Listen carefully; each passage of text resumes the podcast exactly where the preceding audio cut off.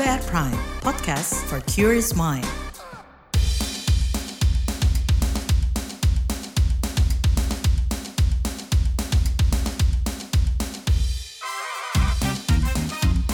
What's Trending KBR Pagi, siaran pagi radio paling update. KBR Pagi, siaran pagi radio paling update. Selamat pagi, apa kabar kalian semuanya di hari Selasa 7 November 2023. Seperti biasa, Don Brady menjadi teman pagi hari kalian semuanya di What's Trending KBR Pagi pastinya. Nah masih ingat kasus sobat sirup yang sempat heboh beberapa waktu lalu karena berbuntut gagal ginjal akut pada anak? Majelis Hakim Pengadilan Negeri Kediri, Jawa Timur telah menjatuhkan vonis 2 tahun penjara dan denda 1 miliar rupiah, subsidiar 3 bulan kurungan kepada empat terdakwa kasus obat batuk sirup yang berbuntut gagal ginjal akut pada anak. Vonis ini jauh lebih ringan daripada tuntutan jaksa dari 7 hingga 9 tahun penjara. Keempat terdakwa adalah karyawan PT Avi Pharma, yakni Direktur Utama Arif Prasetya Harahap, Manajer Pengawasan Mutu Noni Satya Anugrah, Manajer Quality Insurance, Ainar Wati Suwito, dan Manajer Produksi Istiqomah. Kuasa hukum keluarga korban gagal ginjal anak Siti Habibah meminta jaksa melakukan banding atas vonis terhadap para terdakwa. Respon itu disampaikan Siti merespon vonis 2 tahun penjara bagi empat terdakwa kasus obat sirup mengandung cemaran etilen glikol. Menurut Siti, vonis itu terlalu ringan sebab kandungan berbahaya EG dalam obat sirup tersebut mengakibatkan ratusan anak mengalami gangguan ginjal hingga meninggal. Berdasarkan data dari Kementerian Kesehatan 26 September 2020, 2023, tercatat jumlah korban gangguan ginjal akut progresif atipikal pada anak mencapai 326 baik yang dapat disembuhkan maupun yang telah meninggal dunia. Korban ini tersebar di 27 provinsi dengan kasus tertinggi berada di Provinsi DKI Jakarta.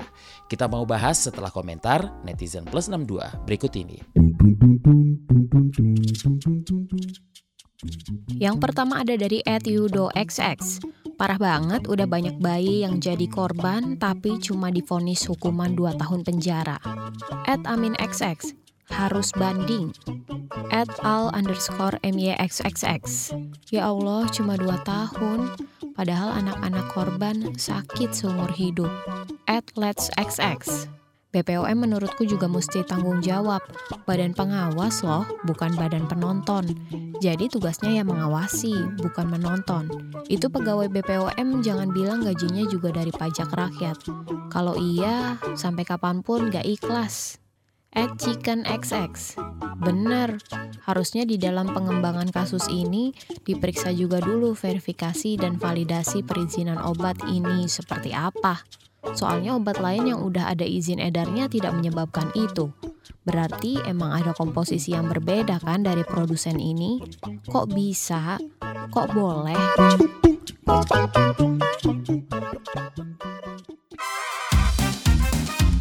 What's Trending KPR Pagi, siaran pagi radio paling update.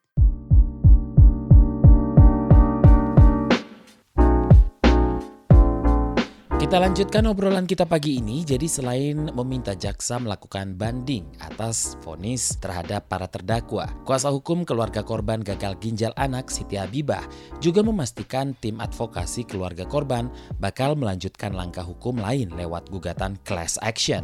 Selanjutnya kita tanyakan saja kepada kuasa hukum keluarga korban gagal ginjal anak, Siti Habibah. Oke, bagaimana Anda merespon soal vonis yang dijatuhkan oleh hakim kepada terdakwa kasus obat sirup yang berkaitan dengan gangguan ginjal akut pada anak? Uh, para korban itu sangat merasa kecewa sekali ya dengan putusan ini. Di grup keluarga korban mereka menyampaikan kekecewaannya, kekesalannya atas uh, putusan yang diberikan oleh hakim ratusan nyawa anak loh meninggal akibat tragedi obat beracun ini. Tetapi kenapa hukuman yang diberikan kepada korban ini sama halnya seperti sanksi yang diberikan kepada pencuri ayam maupun pencuri sandal misalnya gitu kan. Ini sungguh sangat memprihatinkan ya melihat masifnya uh, korban yang berjatuhan akibat mengkonsumsi obat sirup yang diproduksi oleh PT Avi Farma ini. Nah, kemudian sebenarnya kan dalam dakwaannya jaksa juga sudah menyebutkan bahwa Avi Farma ini sebetulnya sudah memiliki sudah memiliki alat uji yaitu kromatografi untuk memeriksa kandungan cemaran pada pada pada sirup yang akan diedarkan gitu kan. Tetapi kenapa hal ini uh, luput dari pengawasan gitu? Kenapa sampai sirup yang mengandung ethylene glycol dan diethylene glycol diproduksi, diedarkan dan kemudian diminum oleh para anak hingga menyebabkan kematian. Bagaimana dampak yang dirasakan serta kondisi para korban saat ini? Ada kelalaian yang sangat serius yang dilakukan oleh perusahaan ini sehingga para anak ini menjadi korban. Masalahnya selain daripada banyak yang meninggal, sampai saat ini pun para korban masih terus-terusan melakukan perawatan karena banyak penyakit penyerta yang diakibatkan oleh gagal ginjal akut progresif atipikal ini yang membuat mereka harus mengalami uh, kecacatan. Sampai saat ini mereka ada yang tidak berfungsi indera penglihatan dan pendengarannya.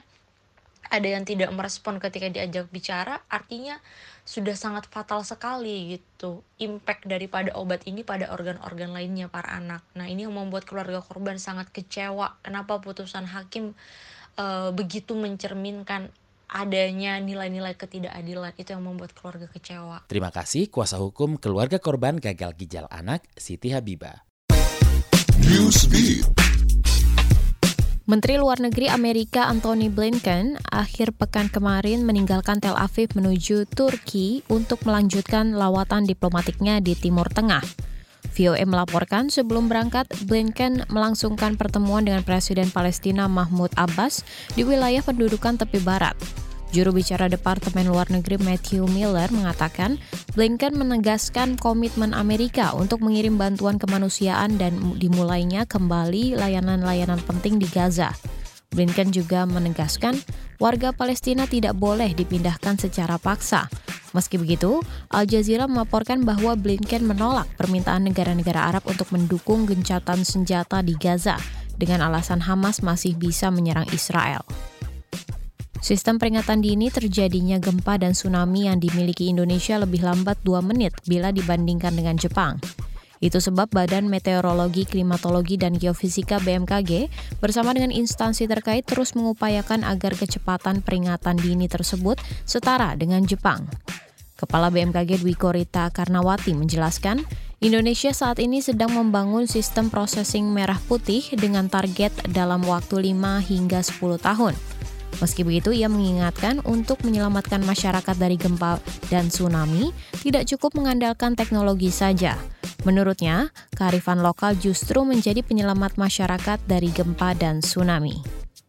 Penerbit Kamus Collins Dictionary menetapkan AI, singkatan kecerdasan buatan, sebagai Word of the Year atau kata tahun ini. Artinya AI menjadi kata yang paling terkenal pada tahun 2023. Menurut pihak Collins, penggunaan istilah AI naik sampai empat kali lipat pada tahun ini. Pengumuman AI sebagai kata tahun ini disampaikan saat Perdana Menteri Inggris Rishi Sunak menjadi tuan rumah pertemuan yang dihadiri 100 pemimpin dunia, eksekutif teknologi, dan peneliti AI. Adapun penentuan AI sebagai kata tahun ini didasarkan pada pilihan para leksikografer alias ahli kamus.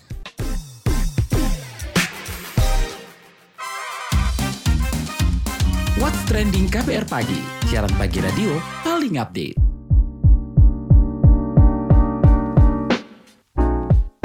Kita lagi ngobrolin menyoal vonis pada kasus gagal ginjal akut anak. Nah, di lain pihak, Ombudsman RI meminta pemerintah tidak lari dari tanggung jawab dalam kasus gagal ginjal anak, khususnya selepas vonis rendah terhadap para terdakwa.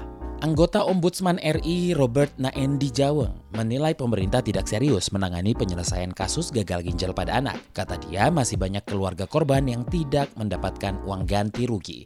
Sebelumnya Presiden Joko Widodo sudah memberikan arahan mengenai pemberian bantuan kepada korban gagal ginjal anak. Jokowi menyetujui pemberian bantuan berupa uang tunai kepada para korban terdampak. Itu disampaikan Menteri Koordinator Bidang Pembangunan Manusia dan Kebudayaan Muhajir Effendi awal bulan lalu. Menyoal pertanggung jawab jawaban pemerintah kita tanyakan kepada anggota Ombudsman RI Robert Naendi Jawang. Terkait kasus gagal ginjal akut anak saat ini empat terdakwa tersebut difonis uh, dua tahun penjara. Sebagian dari keluarga korban merasa keputusan tersebut dinilai tidak tepat dan tidak memberikan keadilan. Nah kalau dari tanggapan Ombudsman sendiri nih, seperti apa Pak terkait dengan penyelesaian kasus gagal ginjal ini? Ya, Ombudsman tidak dalam posisi untuk merespon uh, putusan dari pengadilan, tetapi uh, karena laporan ini juga sudah kami proses sebelumnya di Ombudsman, pengaduan masyarakat ini uh, dengan dua pendekatan, uh, satu pendekatan sistemik, kedua pendekatan kasuistik, ya. Yang pendekatan sistemik ini ini adalah pembenahan sistem di pemerintahan, khususnya Kementerian Kesehatan maupun Badan POM agar tindakan maladministrasi ini eh, tidak kembali berulang di masa-masa mendatang. Itu pendekatan sistemiknya dan itu hmm. sudah kita sampaikan kepada uh, Kementerian Kesehatan maupun Badan POM. Nah, adapun yang terkait dengan korban atau keluarga korban, ini adalah pendekatan kasuistik di mana Ombudsman sudah meminta agar sebenarnya yang kami minta ini kompensasi atau ganti rugi atas uh, kerugian yang dialami oleh korban baik korban meninggal maupun korban uh, yang selamat tapi masih jadi penyintas uh, itu untuk kemudian uh, apa diberikan uh, kompensasi uh, yang hitungan valuasi kerugiannya itu bisa dirumuskan, tetapi intinya bagaimana kemudian terhadap semua pengeluaran yang ditanggung oleh eh, keluarga korban selama ini, ini kemudian diperhitungkan, tentu ditambah dengan berbagai perhitungan-perhitungan yang lain, gitu ya. Tetapi pemerintah kan kemudian e, bukan kompensasi tapi santunan. Nah, lalu Ombudsman sudah melakukan rapat koordinasi akor pengawasan yang menghadirkan Kementerian eh, Koordinator PMK, Kementerian Kesehatan, BPJS Kesehatan, eh, Badan POM, eh, Badan eh, apa Perlindungan Konsumen Nasional, ya dan lain-lain sebulan yang lalu dengan kemudian kesepakatannya agar ini menjadi agenda pemerintah untuk lebih lanjut. Apakah Ombudsman menerima laporan dan adakah temuan terbaru terkait kasus gagal ginjal akut? Kalau yang terbaru enggak, tapi kalau eh, apa keluarga pelapor sangat sering kita selalu berkomunikasi ya. Kami selalu secara rutin uh, berkoordinasi dengan uh, apa keluarga korban maupun dengan uh, perwakilan mereka dalam hal ini adalah uh, apa tim advokasi untuk kemanusiaan tanduk ya tanduk itu tim advokasi untuk kemanusiaan wadah uh, yang mewakili uh, apa keluarga korban dalam perjuangan pun non hukum gitu ya uh, termasuk ke ombudsman gitu jadi kami selalu dan sehingga hari ini mereka masih belum dapat satu rupiah pun uh, kompensasi atau uh, katakanlah santunan dalam versi pemerintah tadi. Nah ini yang kita kita minta dan mendesak pemerintah untuk uh, apa sungguh-sungguh serius yang menempatkan ini dalam uh, kerangka sebagai kejadian luar biasa gitu. Uh, jangan uh, apa kemudian terjebak pada perdebatan ini jenis bencana apa. Yang jelas uh, ini kejadian yang luar biasa dengan uh, apa namanya dampak yang sungguh luar biasa. Uh, 200 orang meninggal itu bukan angka main-main itu. Bahkan satu nyawa pun itu sudah sudah terlalu mahal. Apalagi ini sampai 200 yang meninggal, 100 yang jadi penyintas. Jadi buat saya eh, sederhana saja. Terhadap setiap masalah harus ada yang bertanggung jawab. Nah, siapa yang bertanggung jawab? Secara langsung pertanggungjawaban itu tentu adalah eh, perusahaan. Perusahaan yang memproduksi ataupun yang mendistribusi. Dan hari ini per tanggal 1 November kemarin pengadilan negeri eh, apa Kediri sudah memutuskan eh, suatu perusahaan ya ini kalau mau sebut saja ini eh, apa namanya PT Avi Farma ya eh, dengan sejumlah eh, apa personilnya pimpinannya itu itu sudah dikenai eh, apa vonis dua tahun penjara dan denda eh, satu miliar misalnya begitu itu itu saja sudah menunjukkan bahwa memang perusahaan itu bertanggung, uh, bersalah tetapi dalam konteks apa pelayanan publik ya tentu perusahaan-perusahaan ini berada di bawah pengawasan pemerintah karena mereka tidak mungkin beroperasi tanpa izin pemerintah dan tanpa pengawasan pemerintah. Nah, di sinilah uh, apa kaitannya kenapa ombudsman meminta pertanggungjawaban pemerintah ya yang lalai atau abai dalam mengawasi produksi dan distribusi tadi. Pemerintah tidak bisa lari e, dari e, tanggung jawab itu. Nah, dalam konteks ini tanggung jawabnya adalah yang kami sampaikan lewat apa? Lewat kompensasi atas kerugian yang diderita oleh eh, apa namanya oleh eh, apa korban maupun eh, dalam hal ini keluarga korban yang eh, apa mewakili korban-korban yang sudah meninggal gitu. Apakah menurut Anda penanganan kasus gagal ginjal ini terkesan lambat karena memakan waktu satu tahun? Lalu apa yang bisa diantisipasi kejadian serupa di masa depan? Oh iya sangat terlambat ini kejadian ya kalau kita mau runut ke belakang ini sudah hampir satu, satu tahun yang lalu persis. Ini kan kejadiannya di uh, bulan Oktober atau bahkan September ya September, Oktober, November, Desember 2022 gitu kan. Bahkan hingga tembus ke Januari 2023 gitu loh. Jadi ini sudah uh, apa lebih dari satu tahun gitu ya. Jadi buat kita sesungguhnya uh, apa respon pemerintah itu itu sudah harus uh, dilakukan di bulan-bulan awal ketika kejadian ini sudah uh, apa terjadi. Uh, kita tidak mau pemerintah itu uh, kembali uh, berulang uh, melakukan maladministrasi ya. Satu maladministrasi dalam merespon waktu itu dan kedua maladministrasi dalam menindaklanjuti eh, berbagai eh, apa produk atau rekomendasi ataupun putusan dari lembaga-lembaga yang berwenang ya. Ombudsman sudah menyampaikan ini di sekitar bulan eh, apa eh, Maret kalau nggak salah ya. Kita sudah sampaikan kepada ya pemerintah begitu atau bahkan lebih cepat dari itu ya saya lupa uh, persisnya bulan apa. Dan kemudian hari ini juga uh, apa bulan-bulan ini juga si apa pengadilan negeri juga sudah sampaikan putusan. Jadi pemerintah tidak ada lagi alasan untuk uh, menunda-nunda lagi. Ini jangan sampai kemudian uh, dalam bahasa ombudsman terjadi lagi penundaan berlarut pengabaian kewajiban dan sebagainya yang itu semua adalah bentuk dari tindakan maladministrasi dalam konteks uh, apa pelayanan publik dan perlindungan bagi uh, warga negara yang uh, apa menjadi korban dari uh, baik kelalaian atau pengabaian negara atas kewajiban mereka untuk mengawasi proses produksi dan distribusi obat maupun juga perusahaan-perusahaan yang sudah melakukan tindakan uh, kejahatan yang apa dilakukan dengan kemudian memproduksi atau mendistribusi obat yang itu sesungguhnya uh, apa merupakan obat yang beracun. Itu aja Ombudsman. Terima kasih anggota Ombudsman RI Robert Naendi Jawang.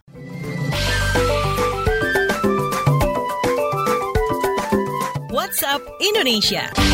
WhatsApp Indonesia dimulai dari Jawa Tengah. Dua rumah sakit disiapkan untuk menangani pasien cacar monyet atau monkeypox di Jawa Tengah. Kepala Bidang Penanganan dan Pencegahan Pengendalian Penyakit Dinas Kesehatan Jateng Irma Makiah mengatakan, fasilitas kesehatan tersebut disiapkan meski belum ada temuan kasus cacar monyet di sana. Adapun dua rumah sakit tersebut adalah Rumah Sakit Karyadi di Semarang dan Rumah Sakit Muwardi, Solo. Irma mengungkapkan, hingga saat ini Dinkes belum mendapatkan laporan terkait cacar monyet dari kabupaten atau kota yang berada di Jawa Tengah. Meski begitu, ia memastikan tenaga dan fasilitas kesehatan di Jawa Tengah telah disiapkan jika memang ada warga terindikasi cacar monyet. Selain itu, ruang isolasi juga disiapkan. Irma meminta masyarakat segera memeriksa diri dan melapor ke fasilitas kesehatan terdekat seperti puskesmas jika merasakan gejala cacar. Masih dari Jawa Tengah, Ikatan Dokter Anak Indonesia atau IDAI Jawa Tengah mengimbau kepada orang tua dengan anak terindikasi tuberkulosis atau TBC untuk waspada Hal tersebut diungkapkan Sekretaris IDAI Jateng Hoirul Anam pasca lebih dari 1.500 anak di kota Semarang terjangkit tuberkulosis atau TBC. Anam menjelaskan pengobatan TBC pada anak melalui obat kombinasi dengan minimal pengobatan selama 6 bulan dengan kombinasi dosis tetap atau KDT yang diberikan secara gratis oleh pemerintah. Ana meminta pemerintah daerah melalui fasilitas kesehatan seperti rumah sakit dan puskesmas untuk memantau anak dengan TBC selama pengobatan serta melakukan screening kesehatan terhadap keluarga agar dapat dieliminasi. Terakhir mampir Jakarta. Kalangan pengamat menilai tilang uji emisi masih belum menyasar solusi dari permasalahan penggunaan kendaraan pribadi. Pengamat Transportasi Masyarakat Transportasi Indonesia atau MTI Joko Setiowarno mengatakan, permasalahan mengurangi kendaraan pribadi seharusnya diselesaikan dengan layanan angkutan umum sampai kawasan hunian. Kata dia, ribuan kawasan hunian di Bogor, Tangerang, Bekasi, Bodetabek itu tidak ada sama sekali angkutan umumnya. Ia mengkritik pembangunan kawasan perumahan yang tidak disertai dengan angkutan umum. Ia pun mendorong pemerintah mempergunakan anggarannya untuk manfaat yang lebih masif seperti pengadaan transportasi publik. Joko juga mengatakan keinginan pemerintah untuk membangun transportasi publik yang bagus juga masih minim. Sebab menurutnya Indonesia kini krisis angkutan umum karena masyarakat lebih tertarik pada kendaraan pribadi. Sebelumnya, tilang uji emisi yang berlaku pada Rabu 1 November 2023 kembali dihentikan. Penghentian kebijakan itu disebabkan banyaknya keluhan dari masyarakat terkait kurangnya sosialisasi. Demikian WhatsApp Indonesia hari ini.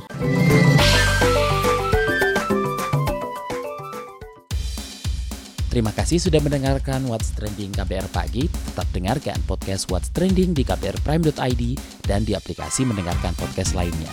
Don't ready pamit. Besok kita ketemu lagi. Stay safe. Bye-bye. What's Trending KBR Pagi. Siaran pagi radio paling update.